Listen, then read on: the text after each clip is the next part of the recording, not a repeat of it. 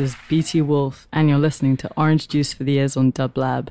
And today is a very special day as we have the ultimate magic maker, ball juggler, and queen of my world, Janet Billig Rich. Whoop, whoop. Whoop, whoop. Janet was at ground zero of the tidal wave of the alternative music scene in the 90s. And what started with her simply selling t shirts for Sonic Youth and REM, age 16, evolved into her managing all her favorite bands, including Nirvana, Hole, The Lemonheads, The Breeders, to name a few. And this was all by the age of 22. And then it hit her that she was in the music industry. Janet then moved to Atlantic as the youngest senior executive before founding her own company, Manage This, where she went on to produce Tony nominated musical Rock of Ages, the Down from the Mountain tour based on the music from Oh Brother, Where Art Thou, and a documentary on the Pixies reunion tour called Loud, Quiet, Loud. And most recently, the Moulin Rouge Broadway show. I've literally never met anyone who doesn't adore Janet, and that's a testament to her incredible positive impact and ethos, as she's always just trying to make things better. And this was nicely summed up by noticing that on the Nirvana Unplugged album, Janet is the first person thanked for making that show happen. And there are so many of those examples. In her own words, Janet's mission is facilitating the creative vision of people she believes in. Well, those people are incredibly lucky, Janet. Oh, thanks. That's so well. Some of it's mostly accurate. what What isn't accurate? oh, I don't know. It just sounds so like I don't know hubrisy. Like, oh, I did all this. Well, you did. but there's always like giant teams of people, and you know. Well, and I think that's something that's kind of your nature is always paying credit to everyone else, but you know, people are paying credit to you, and so they should. Um, thank you. But it's so wonderful to have you on the show. You're the ninth episode. It's the 9th of August. There's something beautiful about that. Um, and we met originally because I was doing a show in, in New York. I didn't really know anyone. There was this question of who could moderate it.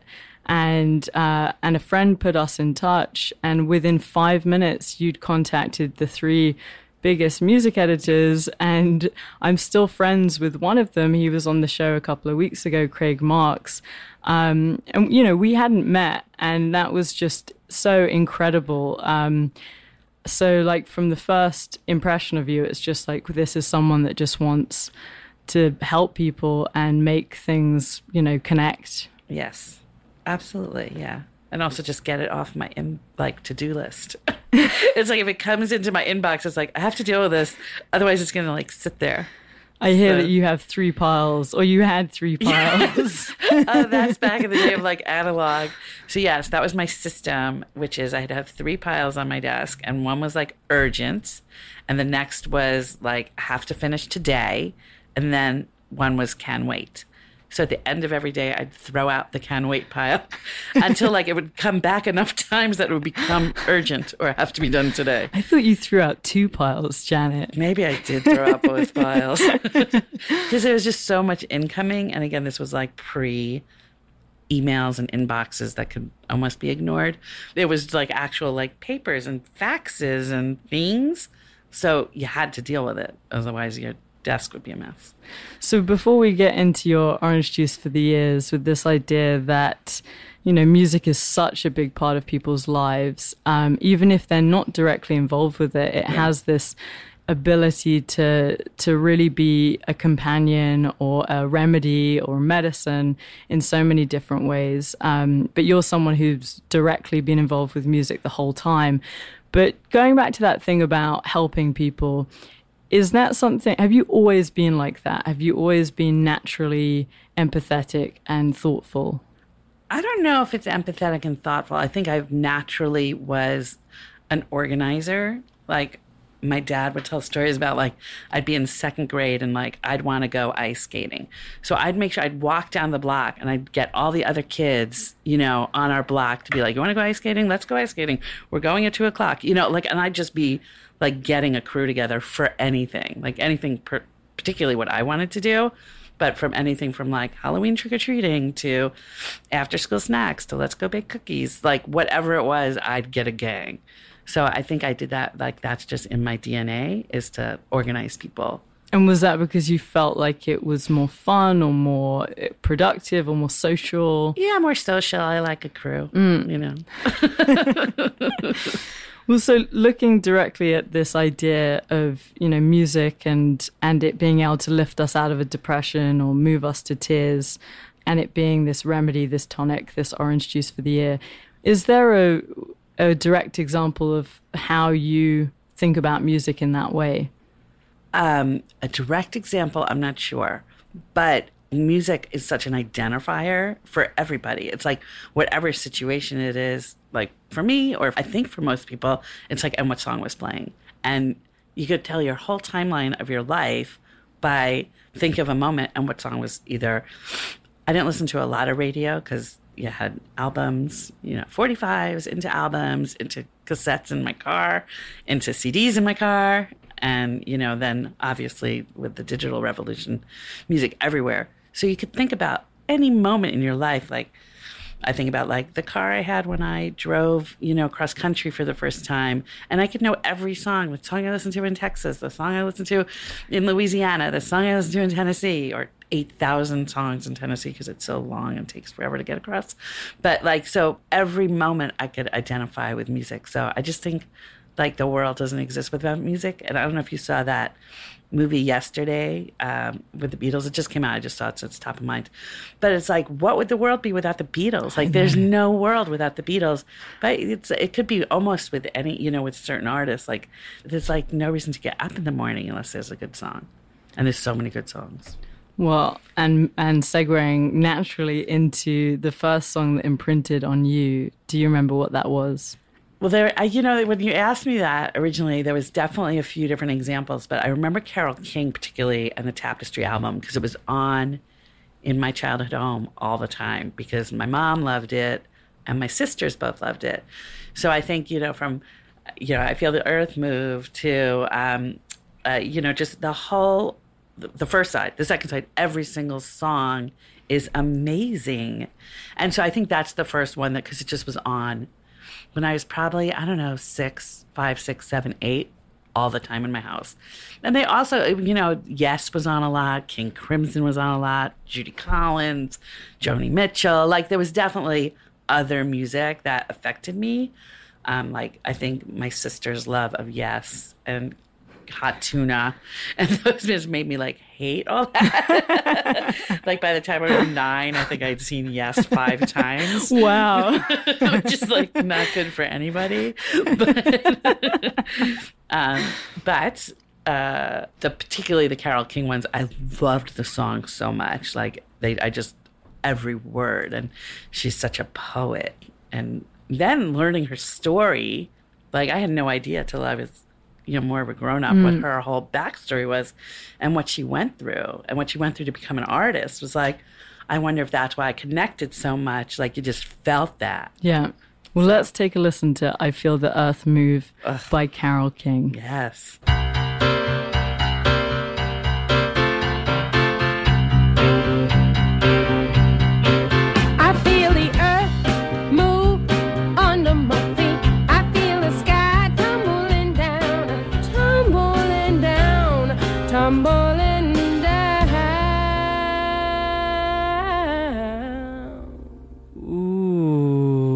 Janet was going wild in here. Exactly. So good. Still so good. So good. Literally aged so beautifully. Like it sounds incredible. Well, and it, I mean, it is timeless, and I think that's what happens with so many great artists, great songwriting. Is you you couldn't really place it in time. Not at all. Um, and that's definitely one of them. That was I feel the Earth Move by Carole King. 1971. Uh, that was the first song that imprinted on Janet Billig Rich. And you were six, seven? Yeah, I was time? little. I was like a little kid. I was like, you know, little. because I, I read somewhere that as long as you can remember, you were always into music. Yeah, for sure. Nadia's theme. oh, I totally did her routine. Like I made a pretend balance beam in my brain in my living room, and would do my own balance beam routines to Nadia's theme. Do you Oh, remember I them? loved it. I'd, pr- I'd really probably hurt myself now, even if I tried. But yes, I could picture myself in my leotard in my living room with orange, brownish shag carpet, just feeling it, feeling all the feels. for it. and so, just to set the scene, you were growing up in New York, Long Island. Yeah. Uh, family of counselors, therapists. Yes, yeah. My mom was a social worker. My dad was a guidance counselor. And you had And- two older sisters. Two elder, yeah, two older sisters. So it was a lot of ladies. Were you all close? Yeah, I mean, we were close quarters. so we started out in a small apartment um, in Queens and then moved to a small house on Long Island. So we were always sharing rooms and, you know, we were close. Sharing music. Well, yeah, they tortured me with their bad taste, but I mean, it wasn't bad. I shouldn't say that. Like, I don't want to diss Yes, and Oh, you can diss. and yes. I'll still go see them. Like I and one of the first albums I worked on when I was working like early days at Caroline Records. Somehow we ended up putting out an ABWH album, which was Anderson, Bruford, Wakeman, and Howe, which were members of Yes. so Mm. they, they came back. they came back like minus like uh someone who was not in anyway. Oh no, now I'm gonna piss off No. all the prog rockers. But um which is just Dublab's audience. yeah, they're probably like, who? What? but uh, yeah, so I ended up working an ABWH album, which was hilarious, and I was had much pride because I knew so much about them. they're probably like, why is this like 21 year old like who's working at the label note is so deep? I go deep on yes, but um, yeah, so you just get influenced by you know what's around you and what you have access to. So until I was able to buy my own 45s when I got my allowance, when I think that started when I was probably nine or 10, then I could pick out my own music. And that was awesome. And that's sort of when I started reading magazines and started learning about like England yeah. or California punk rock. Like, you know, it was like I got into like I bought that NME and um Melody Maker and I'd buy all those papers like in my like not when I'm nine, but probably when I was like twelve or thirteen. Wow, I really started. young. Yeah. and then got really into the fanzine culture and would like trade tapes with people in the mail and trade fanzines and had all these tricks on how to like get free postage for sending stuff. Very scrappy. Very crafty. Yeah, crafty, scrappy. And When I heard um like the Hamilton and the whole young, scrappy, and hungry, I'm like, that's that was me. I was just like Alexander Hamilton. I was young, scrappy, and hungry. And so then what age did you start going and seeing live shows?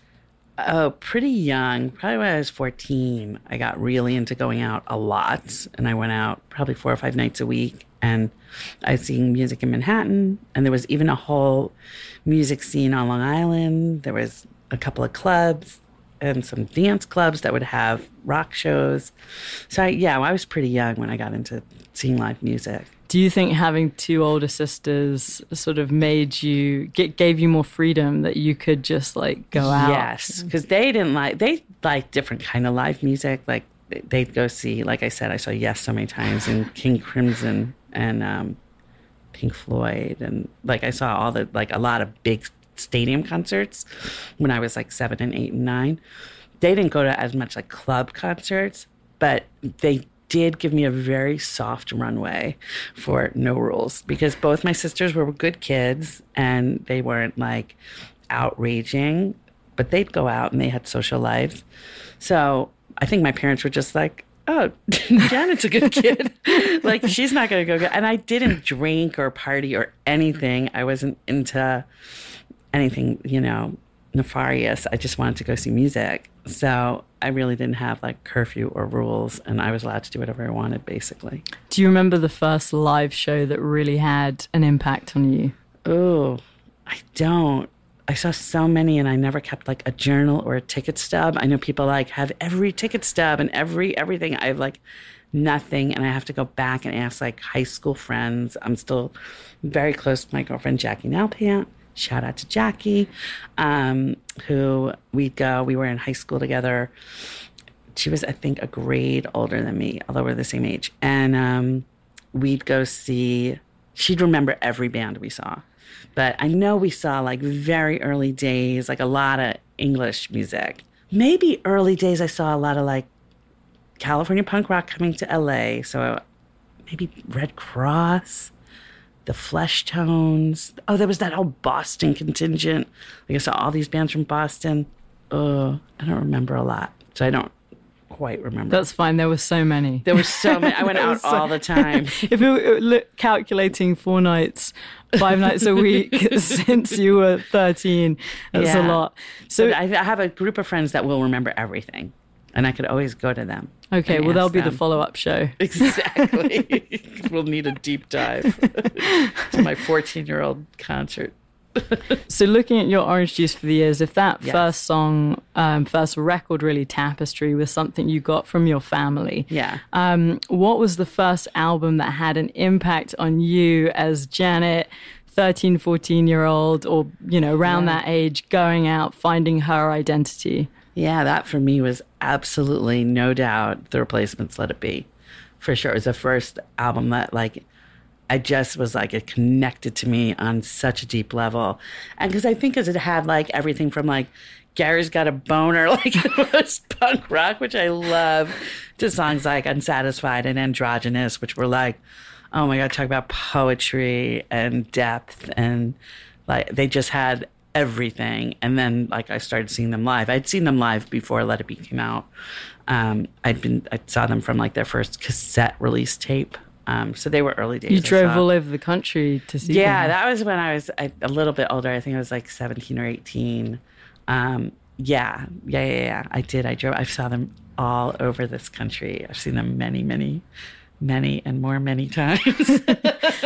Well, let's take a listen to Unsatisfied from the replacements, Let It Be. Look me in the eye, then tell me that I'm satisfied. With you satisfied. Oh, so good. So good. You're listening to Orange Juice for the Ears on Dublab. This is BT Wolf. I'm here with. When I say my favorite person, I'm not. I know I say my favorite person a lot, but this really is my favorite person. Janet Billig Rich, the amazing manager, producer, supervisor, all round music guru, even though she would hate that description. Um, and we were listening to Unsatisfied from the Replacements Let It Be record, which was an, an album that had a big impact on you. yes, absolutely. It still slays me. I still hear that. I'm like, uh, like stops me in my tracks. It's fucking awesome. Fucking awesome. I was not going to swear, but considering one of your songs uh, has a swear in the title, I'm like, this episode will just be explicit. Um, so, what is it you most love about that? I don't know, just like it makes you emotional. There's something about it that's so raw and so um, honest. So I think that connect that I really connect with. You were telling me off air that Rolling Stone described it as Oh, it was they described a guided by voices album, which I think, you know, who begats who begats who in your life is like so much of the roadmap of music. So I ended up um, managing Guided by Voices, um, who are still like one of the fucking coolest bands in the world. Um, they're playing New Year's Eve in Los Angeles, a hundred songs, um, and it's sold out in like a hundred seconds. So I love that they're crushing it still. But what I thought was funny was Rolling Stone called Alien Lanes one of their albums a, a, a lo-fi masterpiece, which is like, you know, you can't call the An replacements. oxymoron. Yeah, it's an oxymoron. You can't call the replacements or GBV or it's, you know you know, it's, it's their own lo-fi masterpiece. It makes me laugh. it's funny. going back to Let It Be. You Yeah. you've said that that record, or maybe it was just the replacements in general, but from that point, music was just so much a part of your life. Yeah, absolutely. they were definitely like my first favorite band. And then all of a sudden I was like working with bands. I think you said this in the intro. Like, I literally had no idea there was a music business. I grew up in a world where people worked for the phone company and people worked at the school. Like, I had no idea there was an entertainment industry on any level. I never thought about it. Like, I never thought, like, I wonder who makes records. I wonder who books the bands. Like, it just never occurred to me, and no one ever mentioned it. so when I was sort of just being, you know, young, scrappy, and hungry. And I was, you know, met some bands and I was like, oh, you should book a show here or you should play there. There's this venue I like. Why aren't you playing there? And sort of that's how I got into managing or just even doing things in the music business, whereas I was just trying to facilitate things I was interested in seeing happening. I was just working. I started making money like not even knowing there was this whole business. It was so like a light bulb moment when I learned like, wait, there's record companies? Like I had no idea at all. So um I forgot what my point was. Just that it was kind of it was happening around you and you were part of it because you were passionate about it and you know if you were somewhere and something needed to be done like can you make these posters or can you hand Yeah. out these flyers you you did that I just did whatever, yeah, just to like be around and make stuff happen. And then I realized it was like a business and then I was making money. so how did you end up because you, so you started selling t-shirts for sonic youth rem 16 yeah. um, and then at caroline you were publicizing for the pumpkins and and then obviously by 22 you were managing all these bands what was Yeah. the sort of progression of that like Um, you know, it's also vague, and it was like one thing sort of like melded into another. But I was um, had done some touring and selling shirts and doing that whole thing, and then I was living in New York City, and I was in college, and I started working at Caroline Records as like a part time thing. And then it really like went to full time quickly, and I was first doing publicity, and then you know I didn't even know what A and R was, but I was like, we should sign this band, Pussy Galore. I go see them all the time. They're awesome. it was like, and we ended up signing Pussy Galore and White Zombie, who were doing like incredibly well in New York City. Just lots of people were coming to see them, and I was just one of the people that came to see them. And I happened to be working at this record company, and ended up like facilitating that. And then I just so funny because I just saw um, Les Claypool and Sean Lennon, who I ended up working. Sean I ended up working with later, but who started a band together um, the Claypool Lennon Delirium or prog rock. They're literally like Yes and King Crimson, but uh, like the best parts of them. And um, but anyway, I was working at Caroline and I had seen Primus, and we're like. Everybody loved them. The show I saw, like literally 3,000 people losing their shit, and they weren't signed. And that was one of the bands I ended up signing at Caroline, which is so funny because I think I get credit for signing the Smashing Pumpkins, which I absolutely did not. That was Mark Williams. He signed them. I had absolutely nothing to do with it. But I did sign Primus, which I get no credit for, and which I'm not looking for. And I probably wouldn't have even remembered, except I just saw the Claypool Lennon Delirium. And Les was like, You were so the person in our career. like you, there wouldn't be no Primus without you. And I was like, What? Like, I didn't even remember. So, so it's hard for me to remember the trajectory.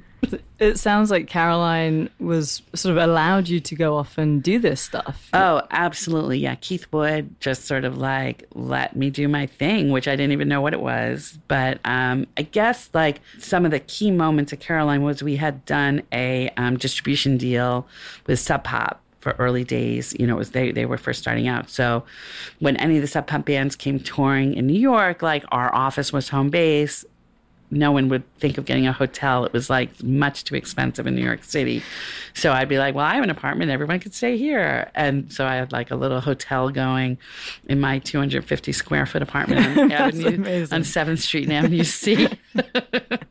and, you know, the neighborhood at the time, now it's been gentrified, but the neighborhood at the time was pretty rough. So anyone who came and stayed me had to like load all the gear out up my fourth floor walk up, you know, lugging their amps because if they left it in the van, it would get stolen.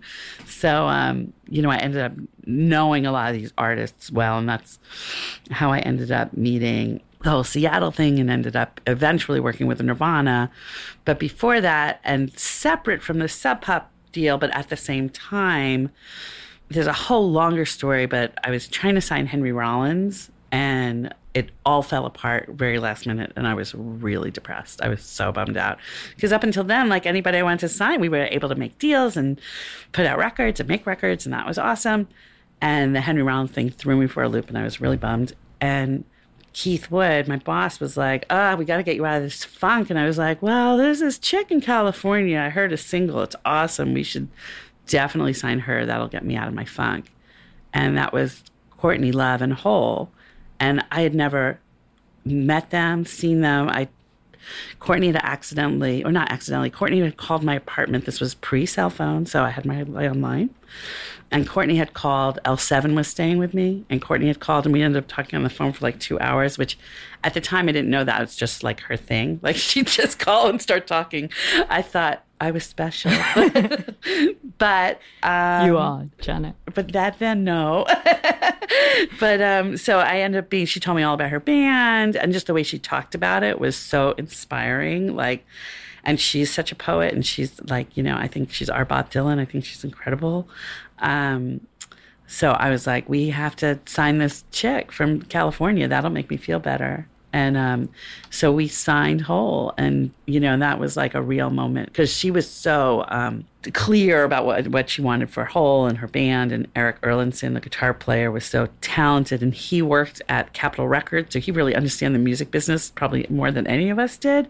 And um, and they were just so clear about what they wanted. And you know we were talking about who should produce the album and it was like oh well kim from sonic youth would be great with and i just made a record with don fleming from gumball. And so it was like oh don and kim will make the record. And you know it just all came together and it was like pretty on the inside still is one of my like absolute favorite albums. And and then she was looking for a manager and i was like the person at the label. And it was like well, and I think Danny Goldberg and John Silva, that's when I met the whole management gang. And they were starting, they were managing Sonic Youth, and then they were starting to manage Nirvana.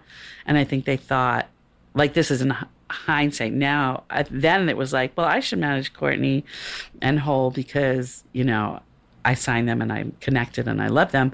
But I think from their point of view, which I see now in hindsight, they were like, well, we better get this whole, you know, with Courtney and Kurt starting to date, we better be in control of like the whole thing. So let's bring Janet in and she'll deal with the whole mess of it all. but I only recognized that like uh, recently. then I thought, and still from decades later, I was like, oh, it's because I was the right person, but perhaps not. Well, okay, and there's so much there to unpack. We don't have to unpack. we don't any have of to it. unpack any of it. We we have we don't have the time, um, and we're just about to move on to the music you'd send into space. but before we do that, um, how did you first connect with Nirvana? I'm still curious about how that came Oh, about. I was working at Caroline, and they came and stayed at my apartment. Okay, and they stayed at my place a whole bunch and um because they toured a lot so within a year they were probably staying at my place like three or four times and i the first time i saw them i was blown away they were an incredible live show and i hopped in the van with them and went to their next six shows and so you know just became friends and and that was Bleach. yeah, that one might have been pre Bleach. It might have been the first single. Oh, amazing. And then definitely Bleach because it was Everman was in the band. And um, weirdly enough, he was, I hadn't talked or thought about him in a decade. And he was in a dream of mine. I should call his sister. But Last night, two or three nights ago, Oh. and I woke up like, you know, like, what? I haven't seen him in forever. What? Oh? and just going back quickly to what you were saying about dealing with the whole mess of it all, you're such a down to earth, honest, humble, generous individual. And there must have been just a shit ton of craziness that you were having to deal with. How did you cope in general? to be honest, I didn't realize how crazy it was until I was so far out of it. Like it just seemed like normal. It didn't seem crazy. I mean, it seemed like a lot, but it just seemed like I didn't know any different. So, what music would you send into space, Janet Billig Rich? Well, this was really hard because I also like on one hand want to pick like all my clients who like I know in my heart, and then I was like, well, I can't pick one because you know I've worked with so many incredible artists, and I wouldn't want to like single anybody out. Um, So I was like, what do I think is like people in space need to hear? and I picked Liz Phair, and then I wasn't sure which song, and then I ended up picking Fucking Run because it's so like uh it's just so honest and i just i think she is incredible and like when that album came out and it was called exile in guyville and it was like basically an answer to the Rolling Stones, which is so bold for a new artist to just like draw a line in the sand. And she knew how awesome she was. And she was like college educated and like, you know, she used big words. and I just think, and she's so smart. And I don't know, I just, I just think everybody in space should know. What it's like being a woman. Yeah, exactly. and all the feelings. Okay, well, let's have a listen to Fucking Run by Liz Phair. I woke up alone.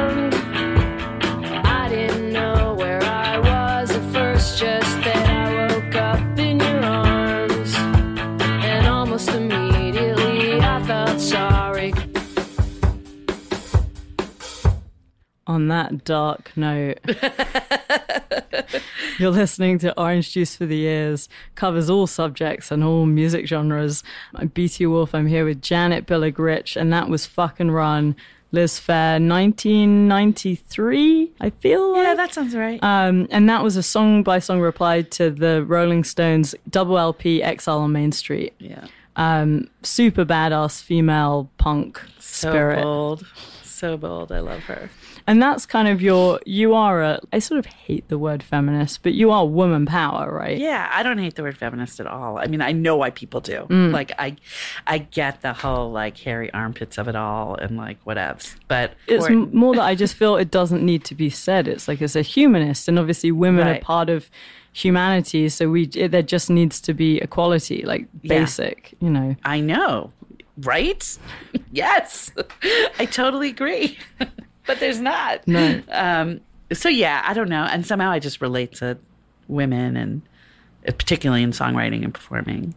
But Kurt was also a feminist. Oh, absolutely. Absolutely. He was like really a feminist and an activist and for human rights and was very passionate about gay rights and women's rights. Absolutely. I found a photo of him wearing your dress. I think they played a whole show and I think it was Hawaii. I can't remember with all my dresses. Wow, the whole selection. I think it was mine, Infinity's dresses. She'll remember. She's got a memory of steel. And she'll say, yes, it was this dress of yours and that dress of mine. It was the Janet and Amy clothing line. so when you ended up at Atlantic, you were the youngest senior executive. Um, how was that? Because I imagine that must have been such a boys' club. Yeah, it was just not for me. It was like not a match. I'd been uh, like at Caroline, which was almost our own little tiny company, which I felt a lot of, you know, ownership around. And then I was managing rock bands, which is very independent. You're just sort of doing your own thing and in charge of yourself. And then I had kept getting job offers, many. And at one point, I just basically acquiesced, sort of like how you asked me to do your radio show. And I was like, no, not for me. No, not for me. And then I said, like, if it's important to you, I'll come to your radio show. Can we just explain why, though? because Janet will always think that there's someone else who's more interesting, and that is BS. They're like, you should have this person or that person. But, but then I said, if you want me to I'll come to it, of course. And, but it was similar to that with getting, like having a job. There was a handful of like executives were like, come work at this company. I'm at this company. Come work here. And I think at a certain point, I just acquiesced and I was like, all right, I'll come work. And it could have been five different companies at that point. You know, it was just like I had people asking me. I think I was a little burnt out. It was a lot. And um, there was just a lot. There was a lot of bad energy and negative energy, and I, I just think I looked at it as like, well, yeah, let me try it from the inside. And they offered me such an enormous amount of money. it was just so. I was like, seriously, someone's gonna pay me that? Um, so yeah, so crazy. And I was like, yeah, I'll try that. And like within the first week, I was like, oh, I gotta get out of Dodge. This is like not good, not good for me. So it took me several months to figure out a sort of exit strategy, which involved me giving them back money, which I gave them like literally a check for a lot of money. And I just said, I need out of my contract and this isn't good for me. And I just want to go back and manage bands and like just do my thing. I didn't even want to go back and manage the bands I was managing. I was like, I just want to like manage punk rock bands and just do my thing. And that's when I started managing Guided by Voices and Cibo Matto, and I was the Blues Explosion and Boss Hog, and you know, just had my own little punk rock roster and built that. And And that was before founding Manage This. that was managed. That's That when I was- started yeah. manage this. Yeah, so manage this was born out of like me not being able to like be at a company like Atlantic Records. Well, also because, as you said, like that that thing that you were sort of within the industry had never occurred to you. You were just doing what you loved with people that you saw as people who happened to be artists, you know. And then when you're in that environment where it's so corporate, where you're kind of clearly brought in because you have the cool cred, Yes. um, but there's such a different approach to looking at artists as you know well wh- what's the single and you Oh, know yeah. is this going to hit and if this isn't going to hit we're going to shelve it and Yeah. that's just not you exactly. in it any was way such a shock. I was like, what? Like, it felt like I'd work with artists and like so much goes into making music, like people's lives and time and their, you know, and the, the engineer and someone's uncle and this one has to come run and do that. Like, it's just, it takes an enormous amount of people and hours and thoughtfulness to make something. And then to be in a meeting where they're like, meh, like, like no one cares. It was just blew my mind. I was like, I don't want to know this exists. This is bad. so by the, this point you'd moved to la Uh, I think no. I was in New York. okay Yeah, I was up in New York, in New York until basically I was pregnant, and I was like, I need to live in New York or LA. Like I was going back and forth a lot. but then ultimately you came here um, Yeah. had your two incredible human beings Yeah. um, and you said that you realized you, when they were about a year old and they could do more for themselves than a lot of your clients Yes. they were more mature and more independent than any of my clients at a year old. And was that part of your decision in stopping to manage bands? Yeah, I think it was that was definitely um, the impetus was, you know, there's the whole like, oh, we'll talk about feminism. Like, you can't have it all. I'm, I wish I could say you can, but you can't. And I couldn't be a manager and travel the world and be available for my clients and take my kids to their doctor appointments and their haircuts. And I have an incredible partner who will do everything. And, you know, he could hold it all together. He's incredibly competent and he could do all the roles. But it's like, as the mom, you want to be there. like, I want to be there for the haircuts and for the doctor visits and the shots and the first day of school and all that stuff. And I was missed a lot that first year. And I was just like, yeah, no bueno. And so I stopped managing, with the exception of Lisa Loeb, who is like my life partner. And everything that you're doing is still music. You know, it's m- Oh, absolutely. and now I travel again because my kids are big, and you know, it's. It was the first five years when they started kindergarten. I started traveling a lot more again, and that's when Rock of Ages happened, and I produced that. But yeah, I just couldn't do that hustle and and I'd be a good mom. so it's a, a sad point in the show because we're now imagining that you are no longer with us. Oh, right. and um, and I want to ask you, Janet, what is the song that you'd like to have play at your memorial? You know, I the first song that popped into my head is "In My Life" by the Beatles. I just think that is the. Uh, it just says it all. Well, let's take a listen to that right now. There are places I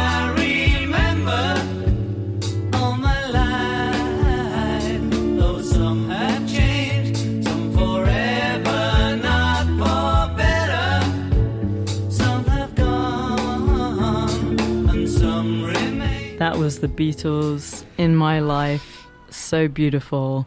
Um, and that was the song that Janet would choose as her memorial track.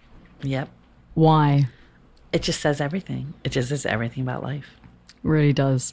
And actually, one of your kids, so moving on to the record that you'd pass on to your kids, one of your wonderful children is named after a Beatle, Harrison. Um, and then we also have Molly. Have you thought about a record that you'd like to pass on to them? you know that changes absolutely every single day because I do listen to a lot of music and fall in love um, passionately without a lot of mu- with a lot of music. I'm obsessed with the Lizzo album because I love you. Um, I just think she's amazing, and they're pop songs that are just bold and incredible and sing alongable. And um, and I just want my kids to have that kind of power and inspiration at all times. And there's a thousand records they can't leave my house without knowing front and back from you know Stevie Wonder to Zeppelin to you know there's so much but like today if I had to pick an album that says like take this with you on your journey of life I'd pick Lizzo We're going to listen to that at the end. Um, but first, I have to ask what do you feel the thread is that connects all your Orange Juice for the Ears choices? oh passion authenticness And thinking about music today, what do you think we've gained and what do you think we've lost? We've lost albums. We've lost uh, B sides. We've lost track six, you know, like that importance of sequencing and a story in a whole album. That kills me that we lost that. But on the other side, what we've gained is there's just so, like, there's so much great music right now because people don't, there's no cost to entry. Anyone can make a record, anyone can have a thought. And I do think sometimes, like, real cream rises to the top that you never know about. So I think that's exciting. That's awesome. Um, so, ending on that incredible note, Janet, it's been so wonderful having you here. Um, I'm delighted, and I know everyone listening will be delighted. And we're now going to listen to Truth Hurts by Lizzo.